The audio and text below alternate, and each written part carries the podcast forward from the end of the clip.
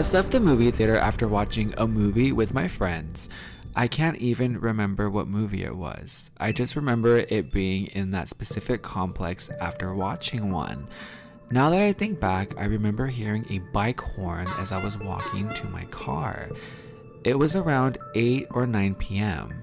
As I got in my car, I immediately locked my doors. You know that feeling of someone watching you? This is what I felt. I drove off and everything seemed to be fine, but it wasn't. At first, I tried to ignore it and just drove, but the feeling persisted. I was definitely being followed by a white car. When I would come to a stoplight, the car would stop awfully close. What made it more obvious that I was being targeted is they turned their high beams on. After what felt like a long game of cat and mouse, I thought I had finally lost whoever was following me. I finally made it home. I don't know if it was because I was shaken up, but I still felt like someone was watching me. I quickly ran up the stairs to my porch, opened and locked the door, feeling a sense of relief. But it didn't last long. A few minutes later, I heard a faint tapping on my window. When I looked up, I saw a clown outside staring in at me. I screamed and ran to my bedroom, locking the door behind me. I called 911 immediately. For what seemed like an eternity, I heard laughter and tapping echoing throughout the house. It was a chilling sound that made my blood run cold. I was trapped, alone, with this nightmare clown person stalking me. I'm crying and having a full on panic attack at this point. I thought I was going to get raped, robbed, seriously hurt, or killed. Finally, the giggling stopped. I peeked out the window in my bedroom. The clown seemed to have left. Once the police arrived, I gave my statement and we discussed who could this have been. A friend, ex, I don't know. To this day, I have no idea who that clown was or what its intentions were, but one thing is for sure I never want to encounter something like that again. I do want to note my story happened around the time all of those evil, scary clown sightings were happening. I'm not entirely sure if you recall, but there were a group of people going around my city dressed as clowns. They even went as far as creating a Twitter they would tweet where they would be and take photos of who they were stalking. Joke, prank, or whatever. This was not cool.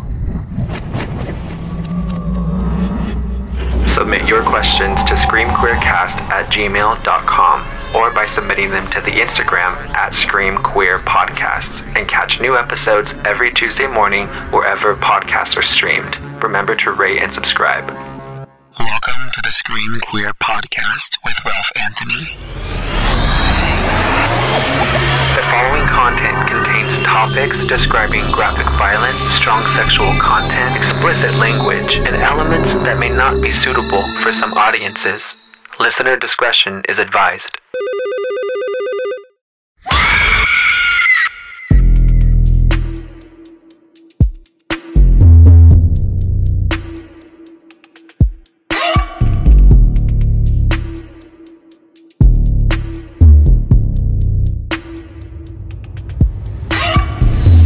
Is going on, everyone? Welcome back into the podcast. For those of you listening, I hope you are doing wonderful and, as always, hanging in there. I am pretty excited to announce that I am joined today by a special guest host. I have been really wanting to have someone from the LGBTQ plus community join me and what better person than someone who is, I wouldn't say obsessed like me. Well, I don't know. We'll let him we'll let him speak for himself. Without further ado, everyone give a huge welcome to today's co-host, Ray. Hi. How's it going? It's good. Thank you for having me. Thank you for being here today. Before we get started and kick things off, I do have to ask you what is your favorite scary movie? Oh, my favorite question. It's honestly a tie between the original Scream or I Know What You Did Last Summer. I know you did last summer. Yes. And I think it's always because of a bad bitch who's in it that you really want to like survive. Sarah Michelle Gellar and I Know What You Did Last Summer as Helen Shivers put up such a good fight in that whole scene that leads up to her death. Like, you're rooting for them. Those movies just really resonated with me because I was a 90s baby and like those movies were out as I was growing up and that was like kind of my introduction into horror.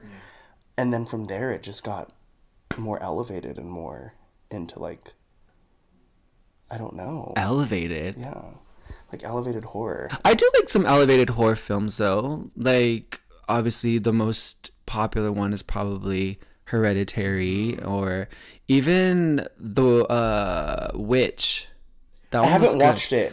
It's still on my watch list and I have not watched You it yet. You need to watch The Witch. I know. Vince and I, um, my partner, um, we literally talk about wanting to watch it all the time, and we just never get to it. And I'm gonna make it like an absolute priority. You need to watch, it, and then we need to have you back on so you can give your review of it because it's it's pretty good. Like it's it's not like jump scary, just like all those. I think it's mm-hmm. eight eight twenty eight twenty eight mm-hmm. films. It's not jump scary. It just watching it, you just feel like ugly. Okay, but let's like backpedal a little bit. Like I really talked about like loving, you know, um, Tatum and Helen being like those girls like we're rooting for. Yeah. What other like girls that have died in horror movies like have you like wanted to survive and like pissed you off because they died? for me, uh, it's always been Helen Shivers. But have you seen the Texas Chainsaw Massacre at the beginning? Yes. I forgot her name in the movie, but she uh, Jordana Brewster, the, the main girl. I was kind of sad. I mean, going into that movie, this is why I I don't like prequels because we already know that what's gonna happen because they're not in the ones after. So I knew she was gonna die, but I really wanted her to live because I thought she was kind of like badass towards the end, like when she was like in the like bloody gooey water with like a knife, like ready to just fuck up Leatherface. But then she ended up getting a chainsaw through the. I think she was driving or something. Torso, yeah. It- honestly, I didn't think she was gonna die. I was giving me very like Jessica Biel. um, where she got away and then the baby was like hiding in the back seat. Yes. I thought it was gonna be that, so I was shook when she, you know she got a chainsaw through her torso and just like completely. I, I wanted her to live. Yeah, I, I honestly forgot about her death, but that is someone that I was shocked because she put up a good fight. Um, and then I love, love, love Tara Reid in Urban Legends. Oh my gosh, um, what was her character? Sasha. She was a yes. radio host. sex radio host. Yes. Uh, again, like a good chase scene. I don't know, like it's those good chase scenes where, Yeah. and they're pretty that I'm just like Yeah. always rooting for them to like have that chance, and they all die on me. yeah. I love Tara Reid. Me too. and her bad boob job. Have you heard um that conversation with her and Jenny McCarthy where they're going back and forth at each other? No. Because I think Jenny McCarthy asks her about like plastic surgery or something, and then she gets very like defensive about it, and then they start going back and forth, and then Jenny McCarthy's like, "And good luck on Sharknado 18" or something like that. like they're just they're just like going at it, and it is so funny. Great now, so you're good and done not moving forward with plastic surgery. I think I made that clear like about a hundred times. I know. Uh, I, I didn't hear that a hundred times. I'm so sorry. Maybe this you you only read the bad things, but I've been made that really clear so many years. But So I does you it? read what you want to read? But I everything, So- you know, it was really nice talking to you, and I really good luck with your show. And Well, um, good luck to you too, and. I'm so excited about Sharknado, and I hope you stay married, and I hope Oh, that you stay married too. knees get a little wobblier than they already are. So I think my knees. day. Oh yeah, I hope your tits get even nicer. Cause they're amazing. Same guy did mine, right? Thank you. Same Yes. guy. Yes. Fantastic. Same guy. I'll always Yep. use your advice. You're the best. Bye. Love you, Tara. Good luck with Sharknado 18. Who else is there?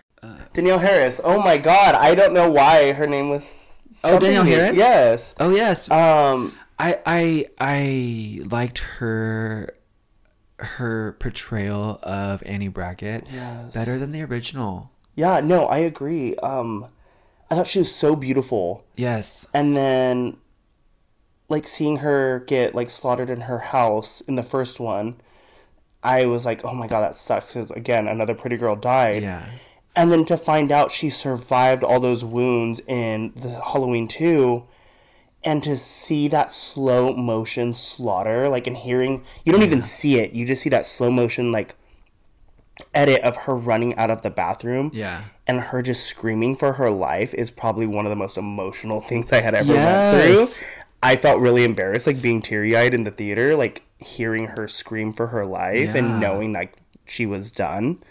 Um, because you really got attached to like this version of this character and uh listening to their their podcast going back to them again uh talk scary to me um they scout compton always talks about how that was probably one of her hardest scenes to to do because she said seeing her like laying there like dead and like bloody it it really like fucked her up and Yeah. that's that's so crazy that yeah, you that like, seems that. just seems so emotional because she's just like holding her like Yeah. naked and just like oh I couldn't even imagine like getting like those scars like really Yeah. like slashed open. I don't know, it's traumatizing. Yeah. I would have said Kirby Reed, but Kirby Reed didn't end up dying. Yeah, she's a bad bitch. I love her. Love um, yeah, that Reed. is someone who I didn't think would come back in the Scream franchise. Yeah. Um, so I was really excited when she was able to come back. What did you think of her return in Scream Six? I loved it. Um, I felt like Kirby was different in a way, though. I don't Yeah. know. I felt like Kirby in four was like such a badass who just was like a little rebel child and this like huge horror fanatic. Where you get a glimpse of that in six, but I felt Yeah. like she's her character still just changed slightly. Yeah. and I couldn't figure out what it was, but nonetheless, I was really excited was to have wig. her back. What was that? It was that that wig that she chose. Yeah, she needed her short hair. Yeah, Uh, Kirby's hair was iconic in four. yeah. Do you ever think that like there would be like a final gay or like someone who or even like a like a, a trans actress or something just some sort of like representation of the lgbtq plus community in like a horror films like i i want to see that I do too, but I almost feel like it would be like a parody where a gay was like in the movie, like as a final gay. I couldn't see it being like, Yeah. oh, he's gonna live. Um, I think if I was that final gay, I would die. Like I You would die? Yeah, I think I'd make it at halfway through the film. I would hope I wouldn't Yeah. die first. Um, I, but a trans actress that I love right now. I'm all sasha colby iconic. Uh, she would actually end up being the killer. Um, wait can we just talk about that for a moment did you watch the blame it on the edit episode of rupaul's drag race oh, absolutely. I was in Vegas and I didn't even hit the strip until I could watch that episode. Okay, honestly, I have not been keeping up with that season, but I watched that episode and it was it, it was everything. Like sh- her whole like the barbed wire Pamela Anderson callback and the like alien look in the music. It was so good. I was living. I am a Sasha Colby stan. Um, I think it's amazing that a very well-known queen Yeah. is like getting this far in the season just because they normally don't make it far when your name's Yeah. well known. Yeah. And like Sasha like sugar Colby- and spice, huh? Like they're Oh, well, we did. They're Awful. TikTok well known. I like them. They're they're, they're funny. cute. I'm just kidding. They're I'm just kidding, but they were Um, yeah. but they're not Sasha Colby. Yes, they're not. Um, and I love Sasha Colby. I would not be mad if she takes the crown, but in full transparency, I am an Anetra stan. Same. And I want her Team to take Anetra. It. I She walks that fucking duck, fucking duck and walk, she yes. better duck walk to that crown. Yes, yes, yes, yes.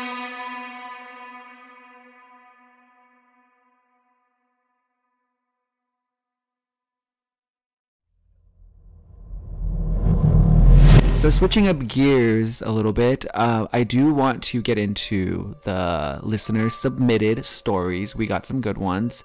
Okay, so I'm definitely not going to say any names or locations because I'm truly scarred. This happened last year, about three months after I had gotten out of a long term relationship and was looking for a rebound. I was heartbroken, okay? I matched with this guy on Bumble and we hit it off right away. We exchanged a few flirty messages, exchanged nudes, and agreed to meet up at his place one night. When I arrived at his apartment, let's just say things got hot pretty quickly. Then he started acting strange. He kept insisting that I call him by a specific name, which I found odd but went along with it. Then he started to ask me to do things that were way beyond my comfort zone. I prefer not to say because I don't want to trigger or offend anyone. It's just not for me. I tried to tell him that I wasn't comfortable with what he was asking, but he didn't seem to care. He just kept pushing and pushing until I finally got up and said I had to leave. I scrambled to put my clothes back. As I was heading out, that's when things took a truly terrifying turn. He started getting aggressive, grabbing me and trying to force me to stay. I managed to break free and run out of the apartment, but he followed me out into the street, screaming and threatening me. He pulled out a pocket knife and fumbled to open it. It ends up buying me more time to get into my car. I felt like I was moving in slow motion. I was shaking. I drove off, then I called the police. After days of communication with police and other authorities, it turned out that he had a history of sexual assault and had been using a fake name on the dating app. It was a truly horrifying experience, and it taught me to be more careful when it comes to casual hookups. Oh my god. What would you do in that situation?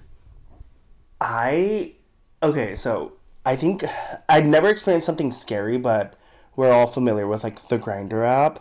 Yeah. And the one time I had used it, um, I've never actually used that app, but go on. oh yeah, it, I would never use it again. But I was like 18, and I met up with this guy that I thought was really cute. yeah. Um, and like we were having great conversation. And then when I met him, um, it was already traumatizing because, you know, I'm like 5'10 and he was like 4'9, like really short and spoke no English. So I was so confused as to like how we were carrying such great conversation. And I was like, am I getting catfish or am I getting punked? And I didn't want to just take off, so I went into his apartment and I speak Spanish, so I was able to carry a conversation with him, but I felt really uncomfortable the entire time. And so we watched a horror movie. Um, I was like, okay, we're watching. It was what he had on DVD, um, and I was like, okay, yeah, like we can watch that. And I could tell he was like trying to get closer Yeah. because it was a horror movie, but I was just really uncomfortable. And as soon as the movie finished, I was like, I have to go. Why did you waste your time? I don't know. I should have just left, but I don't know. A part of me felt bad. And then there was a part of me that was like, okay, like maybe like we will hit it off, and we never did. Yeah. But I was just like, I really just showed up into this stranger's house. Yeah. So when he was carrying on those conversations, were they in English? No, well, on the app, yes, What? like very fluid, like English. And then when we met in person, he didn't know It was a English at different all. story. What the fuck? Right. Maybe he had someone like write it for him. I he had a ghostwriter for Or the. like translator app, maybe. Uh, oh, true. Yeah. Yeah. Yeah, that was. Uh, yeah, I couldn't even imagine. And yeah, there's there's yeah, there's no way I could. That's just so scary to me. Like it's sketchy. Like I I don't trust anyone as it is. And yeah, I don't I don't know. Especially like when you see someone's messaging you, it's like four feet away. I'm like, who? Oh, it tells you like location. Yeah, it tells you where they're is, at. is that how all those apps are now? I think is- so. That's, Um, at least that's how it was like way back when. But that's weird. I'm like, if I was at home and they're like 50 feet away, I'm like, okay, is that my neighbor? Oh my like god, you yes, never you knew. know, and I had a really hot I'm- neighbor, so uh, sometimes I was hopeful. Oh. I am too paranoid for all of that. I had just moved into an apartment in San Francisco. The building was old and had a lot of character, but it also had a creepy vibe to it. Okay, it was a bit run down, but I was proud to be on my own. I was excited to explore the city's much popular LGBTQ scene. I quickly made new friends and started going out to clubs and bars. But as the weeks went by, strange things started happening in my apartment. At first, it was just small things a door closing, or I would hear footsteps in the hallway when I knew no one was there. There was even a time I brought a guy back that claimed to have felt uneasy and seen something standing next to my couch. One night, I woke up to find a dark figure standing at the foot of my bed. I was paralyzed with fear. unable to move. I couldn't process what was happening. All I could feel was fear and confusion. The figure approached me, and I almost felt my body become more and more cold as it got closer. I blinked, and the figure was gone. I was left alone in the darkness. I tried to shake it off, but the feeling of dread wouldn't leave me. As the days went by, I constantly felt as if I was being watched, which grew stronger. I started to notice on baseboards and wall dividers strange symbols etched into those areas of my apartment. They looked like they were written in red crayon or some sort of red ink. There were some in pencil too. I tried to ignore it, dismissing it as nothing more than someone that used to live here liked to doodle on walls. One night, I heard a knock at my door. When I opened it, there was no one there, but I could smell a foul odor. It smelled like feces. Then something blew in my ear. These occurrences kept happening. I was hoping things would get better. Why was this happening to me? After some time, I started to share my encounters with friends and family. Apparently, my apartment building had a dark history. The symbols on the walls were the remnants of an alleged satanic cult that had used the building for their rituals. What on earth was trying to contact me? I moved out in the next few weeks and never looked back. But even now, at times, I can still feel the presence of the evil that lurked in that building and I know that I was lucky to escape with my life. Don't recommend. I mean, I'm glad she got out with her life, but I wonder like what it was trying to do to her. Right. She could have got possessed. Do you believe in possession? I do. Me too. Yeah. Do you believe in Ouija boards? I do. I don't fuck with those. Yeah, um Oh my god. I played with them a lot. I think like in my senior year of high school. I blame the craft for me wanting to Such a good movie, but no. so good. You're not supposed to copy them. I know. Um, and I don't know. I don't know if me and my best friend were trying to just see what would happen, but scary shit definitely did come, like to experience, and I sometimes feel like things still happen Yeah. based on playing with it, and if I could like take it back, I would. Um, Do you still experience like did you like what like what exactly like did you experience and are you like still experiencing like that now? Um, I think like after the initial times we played, um, when I would walk home, I would feel like this presence with me and almost weighted on my shoulders. So I would like try to speed walk home to get home faster to feel secure. And there was one night where I went into my room and just put on, you know, a movie, and all of a sudden this like banging hap- like hit my window. And we had this like chain link fence that if someone opened the gate or climbed it you could definitely hear someone you know entering. And i didn't hear any of that and i didn't have my tv up super loud because i didn't want to wake anyone up uh, my room was right next to my grandma so i was like really trying to be mindful about like being too loud um, but this banging on the window scared the shit out of me and I came out of my room because I wanted to know, you know, like who did it. And then my uncle from the other side of the house comes out of his room and he looks terrified. He's like, Did you hear that? And I was like, Hear what? And he was like, There was banging on my window. And I was like, There was banging on mine too. So we went outside and there is no sign of anyone who entered or anything. Um, and I almost feel like it was because we played with the, Ouija, Ouija board? board. And my best friend the next day like said she had bruises of what looked like handprints on her the inner sides of her thighs, which was terrifying and we didn't want anything to happen after that, so we ended up taking the Ouija board to a party and putting it under someone's bed. Um, because we had seen that like if you give the Ouija board to someone else, like the spirits will leave you alone. Oh my god. so fucked up, I know, but I didn't want to be like harassed anymore, or like, you know. Yeah. And Is, it was there a follow up like from the whoever was? we don't party? talk to that person, so we don't know if it ever Oh affected them. It's so shitty. I know. Dang. Um, yeah, and like there was a few other occurrences, but like sometimes I feel like I experience sleep paralysis, Uh-huh.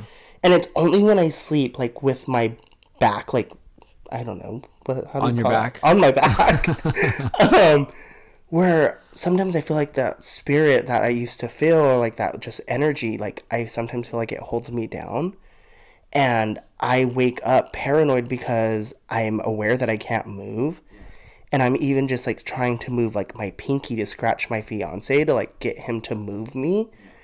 And I can't and it's so traumatizing because there's times where it's like 8 minutes of me just like feeling like trapped. And sometimes I think it's because of the Ouija board. And so I think spirits and evil energy is very fucking real. And if I could take it back I would. Yeah. So would you recommend playing with the Ouija board? fuck no no Yeah. We, even if you want to just see what happens just don't do it Yeah. I. So like, d- did it really move? Like when you when you would give it questions, like is or is it just? I feel like it did. And you know, sometimes you like want to question your friends on like, okay, are you like trying to be funny? Like, I didn't move it. I didn't move it. Yeah. Um, but there was times where it felt really weighted. Um, and it you could tell it wasn't coming from like the side that your friend was on. So there were times where I really believed in it and I I don't know, for some reason was so infatuated with it at that time that I think it's just so stupid. yeah, and like what's crazy to me is they sell this in Yeah, the like- toy section, Yes. And I think it's made by like Mattel or. I honestly think I got mine from Target. yeah, they sell it at Target. They they have them at the Halloween store during Halloween time. Like mm-hmm. these, I don't know. like- And I'm the one who bought it, but like my grandma is so against them that I knew I couldn't have it in my house. yeah, So I took it to my best friends and eventually we just had to get rid of it. yeah, So I don't think it's wherever you get it from if you're inviting that kind of energy in. It's Yeah, gonna, it's gonna- it's gonna follow. it's gonna come in. Or Um so yeah, 10 out of 10 don't recommend yeah. Well, I'm glad you're not possessed or anything. that we know of. I know. I'm talking to whatever came through. Let's move on.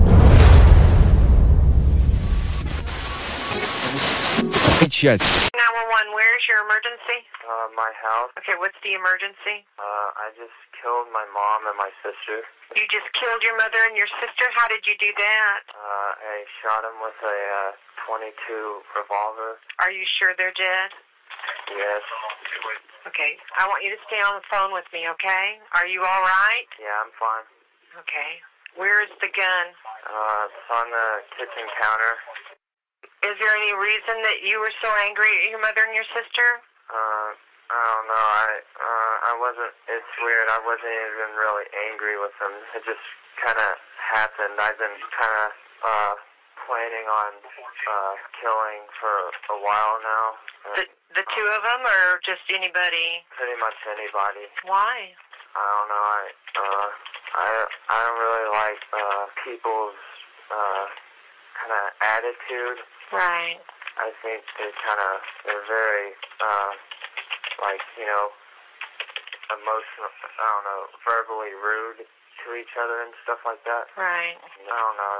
They're, It's okay. it's just my family. I don't know. They're just kind of really. I, I guess this is really selfish to say, but to me, they.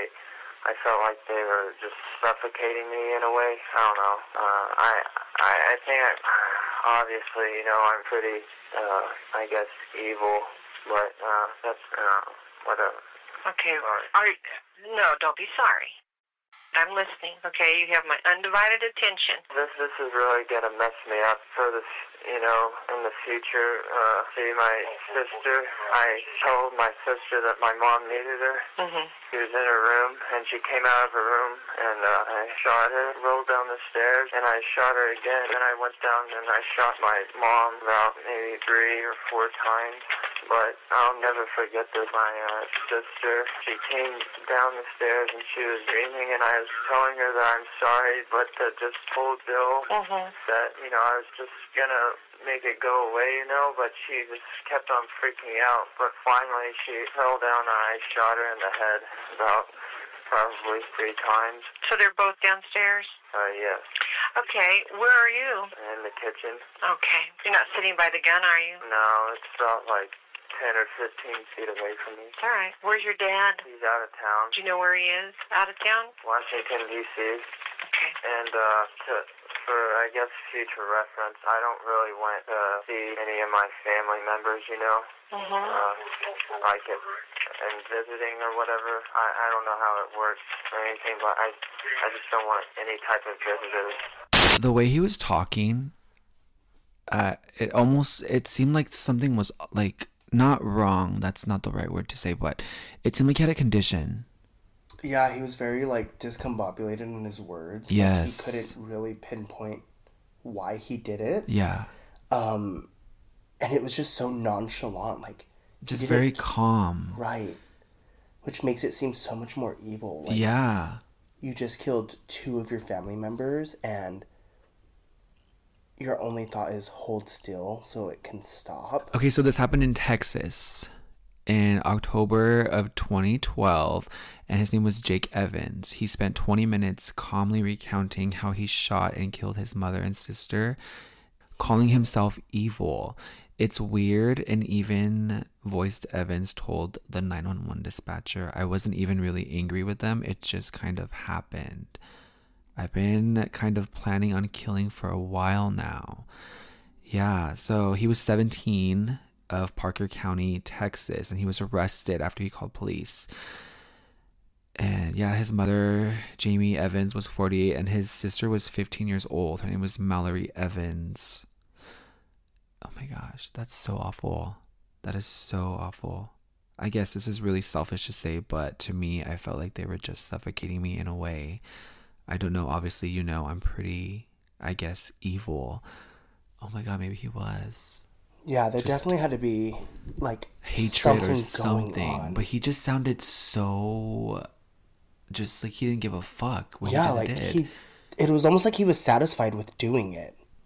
Oh my god. So when uh, apparently when police arrived at the home, Evans was standing outside with his hands in the air and he was arrested without incident. According to police authorities believe Evans' father was out of town on a business trip when the shootings happened. Yikes. That's that's awful. I'm just, so I'm more shocked that he said, you know, when he's caught, he doesn't want visitors. He doesn't want his family to Yeah, see he's wanting to visit him. I just, I just don't. I want to understand more of the motive around like clearly he didn't like people at all, Yeah. um, and maybe he didn't want to be addressed with like his actions after the fact. Yeah.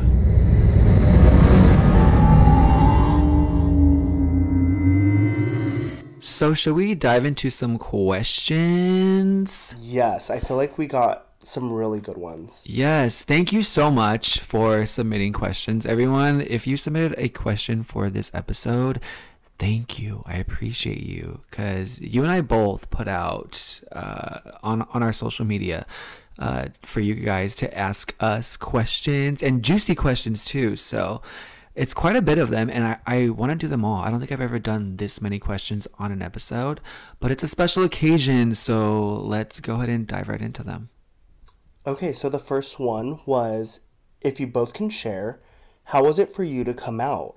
Is there anything you wish you could have changed around how it happened? You go first. Oh man. Um I think I came out like when I was 16, um, and it wasn't by choice.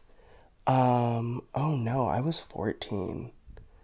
Jesus, I was a freshman in high school, and I thought it was really cool to get asked to go to a party with this senior guy who I thought was really cute, but never addressed it because I wasn't out clearly.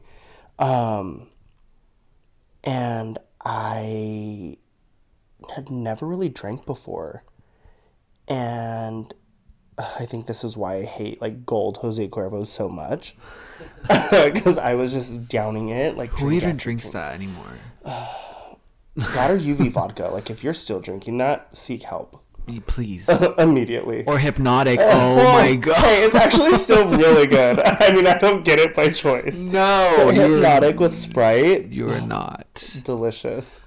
Um, but anyways, um, so I guess I drunkenly text my mom asking if she was home, and she wasn't.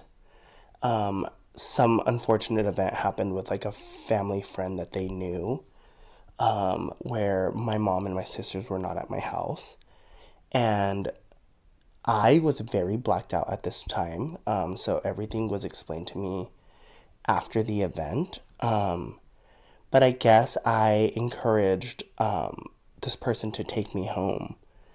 And I allowed this person to come inside.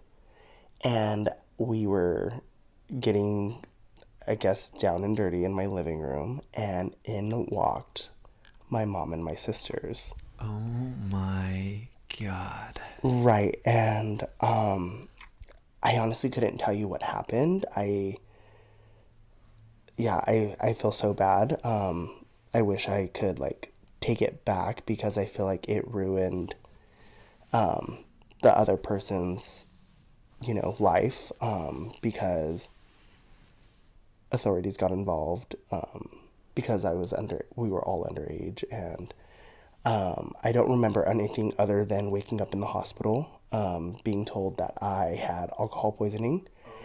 Um, and if I wanted to press charges, and I didn't because I clearly had an attraction to this person. Um, and it was horrible because not only did that person go to school with my sister. They were both seniors. My sister knew who this person was, so they were able to like identify them immediately.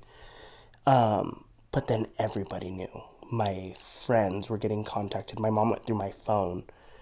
Anyone who she suspected was gay, like she told their parents like what had happened, and I didn't feel like that was her place. So I felt like I was really angry with her, and my entire family knew.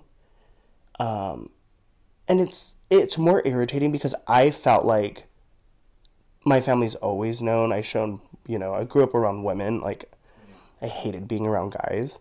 Um, where I felt as if it shouldn't have been such a big deal. Like if you already had a sense of like that I was gay, like why blow it up to be this crazy?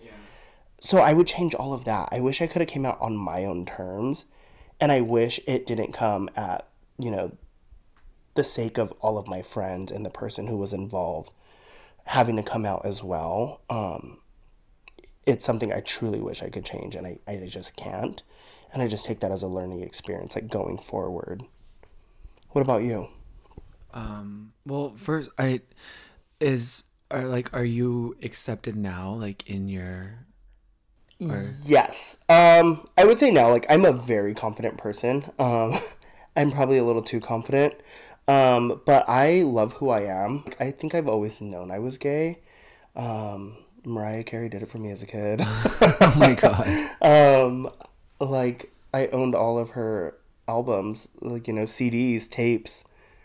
So it should have been no surprise to my family. It's that's why I think the whole story is so irritating is because like I didn't grow up around guys, so when I would want to go do things with friends in the neighborhood, my mom would be like, "Just go play Barbies with your sister," um, and I was like, "Oh yeah, so, you know, why not?" So and they would dress me up and stuff. So I'm like, you guys kind of like enabled me in a sense, Yeah. but now like I'm fully out. I'm fully confident in who I am, and I'm also someone who will not let anyone talk about my sexuality in any kind of negative manner because I'm really good about sticking up for myself and not dealing with that kind of bullshit.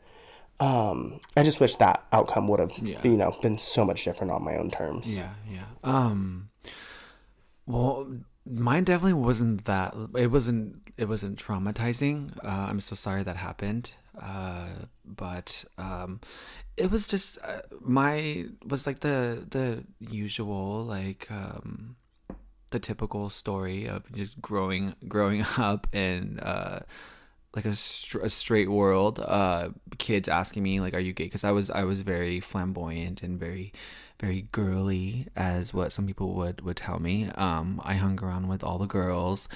Uh, Would you play like on the monkey bars? Uh, yes, but I was very cautious because I didn't like to get dirty. So I was very like, oh my god, I don't want to get hurt. And yeah, I I I rarely played football um during during recess, all of that. Um, but yeah, I I was mainly drawn to the like women and the girls in my family. Uh, very similar to to you. Although I kept playing with I, I would play Barbies with my sister, but I kept that on the like DL. Like nobody knew besides my sister. Um and also my like lit like cousins like I would play Bratz dolls with them and then yeah, so but anyway, so coming out like high school, I've mentioned how that wasn't really fun for me, like um, the the names and like are you gay, blah blah blah. And then in, it was really scary for me because it, my family uh, was very like masculine. Like even my my dad, who was the nicest person, like there were times where like he would make like gay jokes or oh that guy looks like a like a f word and just and like all my like guy cousins and my my uncles would make jokes about like gay people. So right there was my first red flag to like not come out. And like that's probably what added to my anxiety and my fear of coming out. So yeah I, I i i didn't come out until i was my i think it was my yeah my senior year second semester and I just said fuck it and I did it on MySpace and I, I put a blog out because everybody was already asking me. I had, I had my first boyfriend and I, I posted it and then someone found out or someone read it and then it just it spread like wildfire and every, everyone knew but my dad so after after i came out during high school on myspace i left my dad's house to move with my mom who is a lesbian and she's been married to her wife for i believe over 25 years now um, and because I thought it, it would be easier. So while I lived there, something was just telling me, just tell your dad, just tell your dad, just tell your dad. And I ended up telling my dad via text, the most cowardly way. Um, and he was completely understanding, and he was like, "I'm gonna love you either way." And if if that's one thing that I I wish every every person who's come out can experience, it's it's having that acceptance from from both sides. And i'm i'm not trying to brag or anything but i honestly do wish like everyone's coming out story was as like smooth. Well it wasn't it wasn't that smooth but like you do you know what i'm saying? Yeah, Like, no, just- I I know you talked about it in like a previous episode and I love that you were still able to come out in your own terms, whether or not Yeah. like you weren't ready to tell everybody. Yeah. You got to tell your story. Yeah. Although there were some some slip ups here and there, There were. because people who I had confided in were telling other people. Mm-hmm. So I mean here and there. It wasn't like like crazy. Yeah, no, I still love that. Like, even now, like, I know you have a very close relationship with your dad, and I love that, you know, he's very supportive of, like, your podcast, and it's amazing to know that you can just so openly talk about your history, knowing that he's an active listener. Yeah. Uh, so, hi, Ralph Anthony's dad. Oh my god. Hey You're dad. great. But no, seriously though, like I still give him shit to this day. I'm like, how did you not fucking like Right. like nail it? I was bump like loud. I had a big old like CD player that had these big old Sony speakers with bass. Britney Spears, like Danity Kane, all like the gayest music, and I'm like, Dad, how did you not know? You Right. were in the room next to mine, and you could not hear all this gay music, like. But in his defense, he is a DJ, so he's always liked all types of music. Like he was never just one type of like like genre. He had Right. he had to like anything. Like he always told me, as long as it has a good beat and like it gets people dancing, I don't care who sings it or what it sounds like. So, I mean, in his defense, but still, even how I acted. Mm-hmm. Literally same. Um, I was just always around girls, and it's so funny because I had this huge trunk of toys, and I would hide all of my sister's Barbies in there. Oh my God. Because I wanted to play with them. Yeah. And um, just like distinctively, I remember them having the Spice Girls and NSYNC Barbies, and I specifically wanted Posh Spice and Justin Timberlake Oh my god. because I was in love with Justin Timberlake. Yeah. Um, and that I think him and Leonardo DiCaprio is how I knew I was gay growing Yeah. up. Which horror movie would you like to be in? Which one do you think you'd survive in? And which one do you think you'd die in? That's a give. That's a given. What horror movie do I want to be in? And what movie? Definitely Scream. I want Ghostface to just slaughter me. But I want to be in it with Neve. But I you gotta think- pay her. You gotta pay her. They need to pay her. And they her need to pay me she- too. So if I'm gonna be in this movie, I need to be paid. and I need to get killed. I want like Casey Becker and Steve like on me. That's what I want. Oh, what about you? slaughtered. Um, yeah, I, yeah, I would say Scream. Um, I We never would- gave any backstory. That's kind of like how we clicked. what the Scream franchise. Scream, the Scream Yeah, franchise. That's what that's what brought us together. It is. Um, we didn't really know each other, and I found out from mutual people that we both know that we're more similar than we think. yeah. Um, and I was a little closed off to it at first, um, but the more I got to just speaking to you and getting more involved in your podcast, I realized how much we have in common. Yeah. And we just get along so well. Yeah. Um, but Scream, yeah, was definitely the start of it all. was um, we got to um, experience Scream 6 at the premiere together. Yes. And I made sure that we sat with each other to kind we of had go to. through. We had to. So like you could like look over at me, or I could like turn on and be like, "What? Right. What?" I But felt like yeah. I was fidgeting so much because I was just so anxious. Um, I know. but it was so it was good. It was good. It was really good. It's definitely up there. It's Yeah. definitely up there. I don't think I'd survive. Let me just call it for what it is. Yeah. I'd love to be in Scream. I would not survive. But I'd want my death to be really fucking good. That's what I'm saying. Like, if you're in a Scream film, like, would you even want to survive? Like, I wouldn't. I wouldn't want to. I'd want to do like a one and done. Like, here I Right. am, and just, just kill me. yeah, I would. That sounds so demented. and just saying "kill me," I want to be gutted. Like, who says that? It's just they honestly, the Scream franchise produces some of the most iconic deaths. Yeah. So mine would have to be iconic. This question is evolution or Christianity? Do you choose faith or logic? Or a little of both? You start. That's we're getting deeper now, you guys. Yeah, this definitely took the- a the- turn. the deeper. Um, I would say a little bit of both. You know, I'm not someone who would really consider myself to be very religious, but I do believe there is a higher power, and we're continuing to evolve like every single day where I feel like it's all just like naturally happening Yeah. where I don't know. I'm not someone who really like tries to force like my beliefs into like anyone's Yeah. like head or like just like saying like this is what it is. Yeah. Um, but I I definitely think it can be a little bit of both. Uh, I'm definitely on more on the evolution side of, of things. Uh, uh, on earlier episodes, um, I've mentioned that I don't have a uh, really healthy relationship with religion. I, in my opinion, this is my opinion, and I do not hate anybody or dislike anybody who is into religion to each their own but i uh, in my opinion i just i i don't agree with a lot of things that come out of these religions and um i think i'm just gonna just leave it leave it at that but i i i do believe in a higher power and i do believe that in all things good uh but yeah i just i i i don't I don't gravitate towards any. I, I, I just I, I don't know who's who's right. There's so many. So like if you Were are we to say one one is better than the other, one Yeah, like- accurate, like, an accurate depiction. yeah, like which one is the the the real deal? Like if I'm if I'm a Buddhist, is is is that the same? Am I gonna go to, to the exact same place as someone who's Christian or or Right. or or Catholic? Like I just it is that part doesn't make sense to me. So that's where I'm kind of like, ugh, I I I don't want to. No, I definitely see how that. I'm definitely nervous because I'm stuttering a lot. I'm like, I, uh, You're good. I definitely see how like that pushes you more to the evolution side of things, just because it can get a little more tricky when it comes to yeah. religious viewpoints. Yeah. Let's move on. Let's move on. What is your stance with LGB Alliance and its oppositions to LGBT?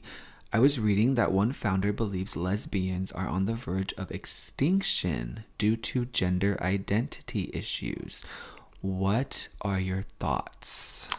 Yikes. Ooh, such a controversial topic. Very controversial. Um, you can't have the LGBT. I'm gonna put an emphasis on the T plus community without any one of those letters. yes. Um, each single person within any of those categories matters, and a lot of people, I think, try to rule out the trans community when they are such a huge staple and the fucking foundation of this community. Yeah.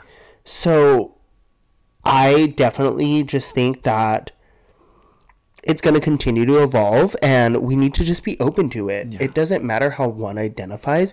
You are a part of a community that belongs and that matters. And if you have a problem with it, then that's your own issue. Yeah. Yeah. No, I, I, I, when I was, when I had, uh, looked into this, I, I couldn't believe what I was reading. Like, it is so regressive, uh, like, of this, whatever this, this is, this alliance. Like, it's just so, uh, it's disgusting because the founder believes that lesbians are on the verge of extinction due to gender identity issues. Like, what the fuck does that even mean? Like, It's such a cop out. Like, it, it yeah. how are they going to be having gender identity issues when they know who they are? Exactly. They know who they're attracted to. Exactly. And let them love who they want to love. and let them be and identify like how they want. And i know i've said in prior episodes that I, it is i because I, I am still learning. As i am a part of this community we are all still learning. It's just if you put in the work to educate yourself i think that's that's good. Like that's a solution and these people they're not educating themselves and it's it makes me really sad because we're supposed to be progressing and getting better and just Inclusive and diverse. and that's the Exactly, and complete opposite of it, you know? Like, honestly going back so much and it's and just to see other people who i'm sure have gone through similar struggles like i'm mm-hmm. like with coming out or just being them themselves just to be so discriminatory towards people in their own community it's Right. just it makes me so sad like this yeah i i'm i'm not we are not for lgb like no Absolutely not. We're it's not. definitely, like you said, you know, regressive, and it it's really sad to know that we already have to deal with it from people who are not a part of this community, Exactly. even to this current day, and we have to deal with it from within as well. Like it just it, it defeats the whole purpose of being inclusive and diverse and striving to make more impactful changes that just better our chances of survival. Exactly. Exactly. And I mean, know your do your homework, know your history. There are some trans pioneers who fought for us. Um, well, they died at Stonewall. Yes. No one died at Stonewall. Did you have have you seen that? No one died. oh, they didn't die. Nobody died there. No, Have but they. that- have, have you seen that that clip of Derrick Barry and and and Willam? Yes. And he's like people people were killed, and then Willam's like no one died at Stone. He's like no one died at Stonewall. Is it ever okay to pursue a sexual relationship with somebody that you work with? What do you think? Yes and no. Um, yes. Yes and no. Why? Um, Why? I've done it. Oh. Um, I think in the moment, you know, like it's exciting, you know, like we Okay. nobody knew we were fucking. Um, it was really exciting to just like know, like, okay, after work, you know, we're gonna go hook up. But then when you stop, it's awkward as shit. Yeah. Like you're not talking to this person. People start noticing you guys are like not like really not talking. yeah. And eventually you have to tell someone like, "Oh, it's because of this, so fuck them," you know? I think yeah, I don't think it's the greatest idea like at the like long-term end result.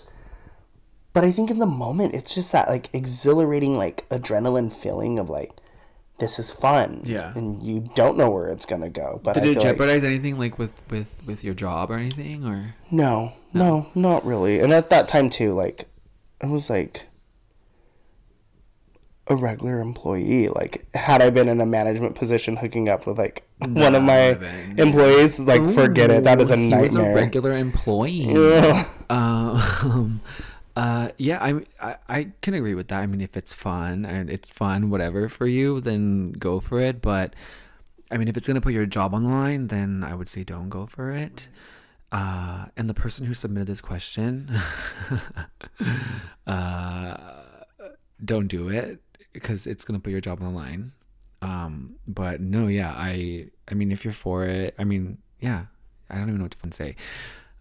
I'm for it, just as long as it, I mean, doesn't fuck with your shit. Right. your I mean, if one of you plan on quitting, then yeah, fuck yeah, each other unless you're gonna quit, then out. I'll fuck everyone there. fuck them all, and then fuck that job too, because yeah. But yeah, uh, if you think it's okay and you feel it's right, then go for it. What do you think the future of sex and sexuality looks like, and how do you see it evolving over time? I love that people are more open to talk about sex. People are more open with their sexuality. They share things. Some of my girlfriends are sharing like vibrators that they're using. They're like, "Oh yeah, I use this one. It has like a tongue. There's like a rose vibrator now that the girls are all crazy for." Or like suggesting different ones. I'm like, they're sharing them. That's so Oh, no, insanitary. no, no, no, no, no, no, no, no. I know that's do not do not share your sex. I'm like, can I borrow your Fleshjack? no, do not. I don't have it anymore. It has worms. no, I know. It had worms. Terrifying. Um, but yeah, no, don't share your fucking sex toys. But no, like they're they're sharing and like talking openly about like, oh, I used my vibrator last night. Um, I had sex with my boyfriend, my whoever, and it. I think it's great. I I love the direction that we're going in, and uh, especially with like the the OnlyFans Sex workers, sex yeah. workers, and and and all that. I Get your bag. That's all I have to say around that. Like, Yeah. with, specifically with like sex workers who like just for fans, only fans, whatever like Yeah. platform you use, get your bag. do it. Like, there is someone who is loving the content you're putting out, and why not make money and off of it? Keep putting it on Twitter at like those little previews that you guys for do. us broke bitches. no, I've I've subscribed to quite a quite a few, but I don't know. I feel guilty whenever I do it. I I don't know why. Have you ever subscribed to any anybody? um, And did you feel guilty when you did? yes. I feel like I shouldn't have been subscribing because I Right, there's- but I almost feel like there's the same guilt like watching porn, you know? No, I don't feel guilt in that. Really? No, I don't feel guilt in porn. I just I. my thing is is because it's available to us for free. Why Oh, am I paying, paying for for, this when I already know? Especially when they when they show previews on their on their Twitter. Like what? Maybe you're like curious to know like does it get juicier than that? Like Yeah. you're contributing to someone's local business. True. True. Support local business. but, Support local sex workers or non-local. I love that people are like able to be like more open about talking about it because it's not a secret. Everyone yeah. Everyone fucks. sex. Everybody gets horny. Everybody. We know that. Don't play. So like just make it be normal conversation, especially when it's like with people you're comfortable with. Of course. It it just helps like I don't know, create like good conversation. Yeah. Um yeah, I think it's going to continue to evolve. I think people are going to be more open to just like the non-traditional like forms of like sex and sexuality and it's going to continuously change. Like who knows what it's going to look like in, Yeah. you know, the next 3 to 5 years, but I definitely think that it's just going to continuously progress. Yeah. Speaking of traditional, coming from the missionary queen over here,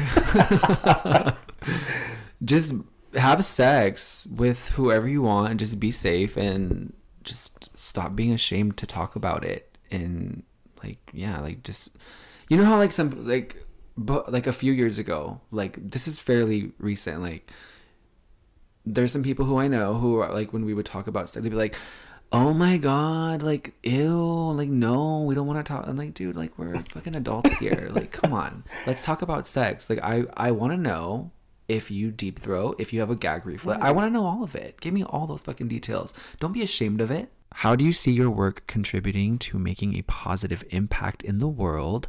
And what motivates you to keep on going? I'll let you take this one first. Ah, this is a good question because I'm going through such like a pivotal career change right now. Um, I've been in retail management for you know quite some years, and I am currently going to school um, to become a social worker. Nice. And I just got into the social work field um, that I start this upcoming week. Um, and it's a very fucking hard field to work in. And burnout is real. And if you're not taking care of yourself, like mentally or physically and just emotionally, you're gonna feel defeated. And I think people need to really remember like why they chose that field. And it's just wanting to like advocate for those people who can't like speak up for themselves and help themselves. Like, how do you remind yourself that like you're doing this not only to like feel like you're making a positive impact but to just enrich the life of others i think is like why i'm doing this because if i can just make a change in one person's life that's gonna mean so fucking much. And hopefully that can lead into like just bigger and better things that i want to achieve down the road and as scared as I am to like go into like this unknown realm, I think it's where I'm meant to be. And a lot of that has to do with how I grew up. And I just really want it to focus more so on other people than myself because I've already lived it. I've grown out of the environments that I was living in. And I have to remember that like you want to set other people up for success and sometimes they just need that guidance. Yeah. Do you agree that everyone should work either retail or like a food service job at least once in their life? Because I, it's pretty brutal. It's honestly so fucking hard. It, it- it's mentally draining. It takes up most of your fucking free time. And if you're in management, it. forget about it. Right. Yeah. Um, yeah, I honestly think someone should experience it at least once in their life. It teaches you more about people than you would ever think. Yes. I And I think it set me up for like what I'm going to do now because Yes. I think I've experienced the worst of the worst. Yeah. I've worked in so many different types of retail from like just like regular chains to very high end retail yeah. where I've learned that sometimes the higher end are the worst fucking people. Of course. how do you like navigate that and i think i had to just shift my perspective on like just do it because the company's going to take care of them anyway and take the emotion out of it Yeah. get your bag learn how to just like roll with the punches and it's going to help you grow as a person and not take everything so personal Right, right. Yeah, as shitty as these places are, they do te- like teach you some pretty fucking good skills like to use after like you're you're done with them. Uh yeah. Yeah, Uh, I definitely feel like I've grown a lot from those experiences. Yeah. So, as brutal as they have been, I it definitely has helped just strengthen how I like lead. Cause Yeah. just because I've always been like a, typically in a man- in a managerial role, Yeah. um, it's just taught me how like to lead and like how to teach other people how to just navigate it without that emotion. Because sometimes that that just like drains you. Yeah. Yeah. It's it's really hard for me sometimes to kind of turn it off cuz I I catch myself bringing that like manager like planning communication mentality into my personal life and uh it's it's gotten me like into some fights. I didn't answer the question. I've said this before. Like even if I can just reach like one person and like make their day and make an impact on them on the topics that I, I talk about because this is a horror podcast, but it's not just about horror. Like we've been having some great conversation this episode and whatever we say our like stories or even you first sharing like your your retail journey and then going to social work like even that like if that can in, inspire someone to just like want to get up and, and do that for themselves then that's then my, my job is done like that's what i want this podcast to like be and i if you're having a bad day I, some of the dumb shit that i say i wanted to make you laugh or maybe you're just really into true crime, then maybe like yeah, like you can just.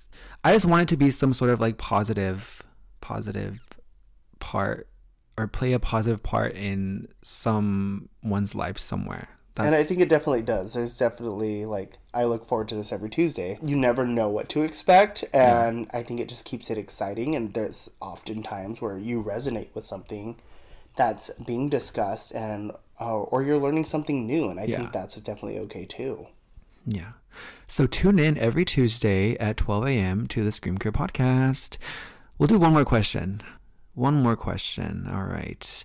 If given the opportunity, would you want to know when and how you die?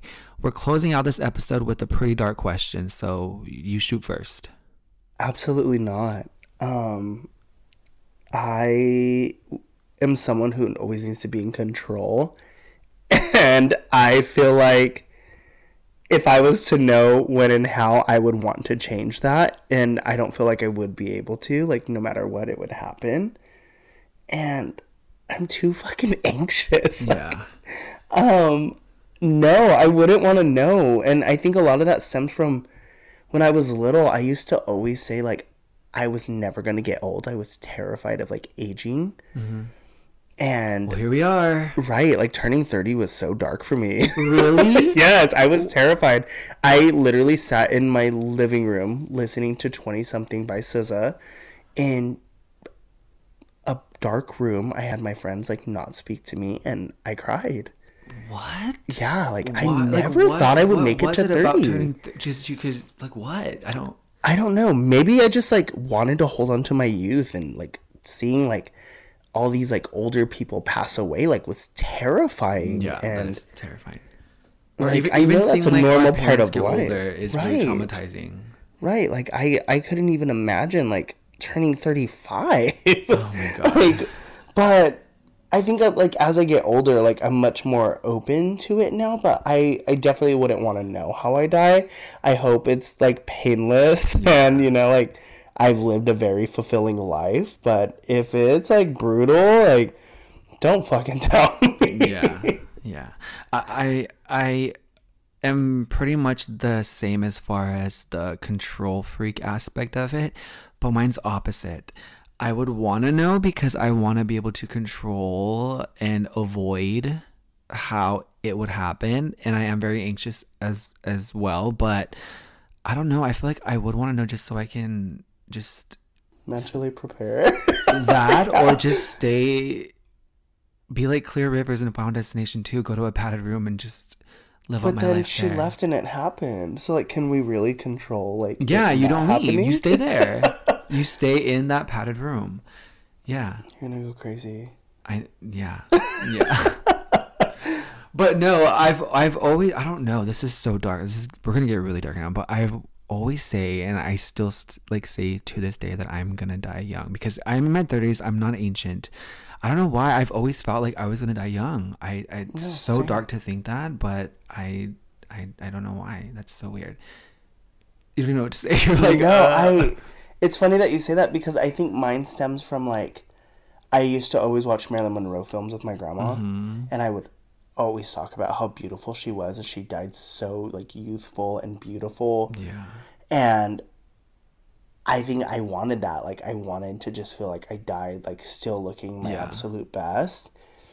And I didn't want to be remembered for being old. oh my like, god and I was, I don't know. I think that's just what it was. but nowadays what like what is old what is old to you I don't know because I thought thirty was too old. Like That honestly, I thought I was old. gonna Haven't die you heard the 20s. thirties are the new twenties? No, yeah, I've heard it, but I don't believe it. And like my knees hurt, my back hurts. well, like- yeah, that's gonna happen. But we still look good in pain. right. And like forties are apparently are like the new prime. So That's what I've heard. we haven't even hit our prime yet, allegedly. I feel like I've like peaked though. Like I'm, yeah. it's all downhill from here. I I'm literally gonna just 30 gonna say that. I feel I'm gonna like be I've- 33 this year. Like my back hurts. I have a pain on my side, and I, I'm tired right now. Like I'm, I'm ready for bed all the time. Yeah. Um. Who knows? You know, if my 30s can go a lot more smoothly than I'm anticipating, then I'm here for it. Bring Yeah. on 40. But if 50 start getting rough, take me the fuck out, please. Yeah. Yeah. I'm definitely gonna need like a facelift by the time I'm like 45 or something. Oh, I always think there's room for improvement. So I am Yeah. always down. Like, if you don't love something about yourself, change it, Yeah. fix it, We'll see. freeze it. We'll see when I when when we get there. But on that note, we are gonna go ahead and wrap up this episode. Uh, uh, thank you so much for joining me today. I really appreciate you taking time out of your day to come sit with me and chat. But yeah, thank you so much. no, thank you for having me. I honestly had so much fun, and hopefully we can do it again. Of course, we will. We will. But thank you everyone so much for listening. I appreciate you all so much. And until next time, bye. The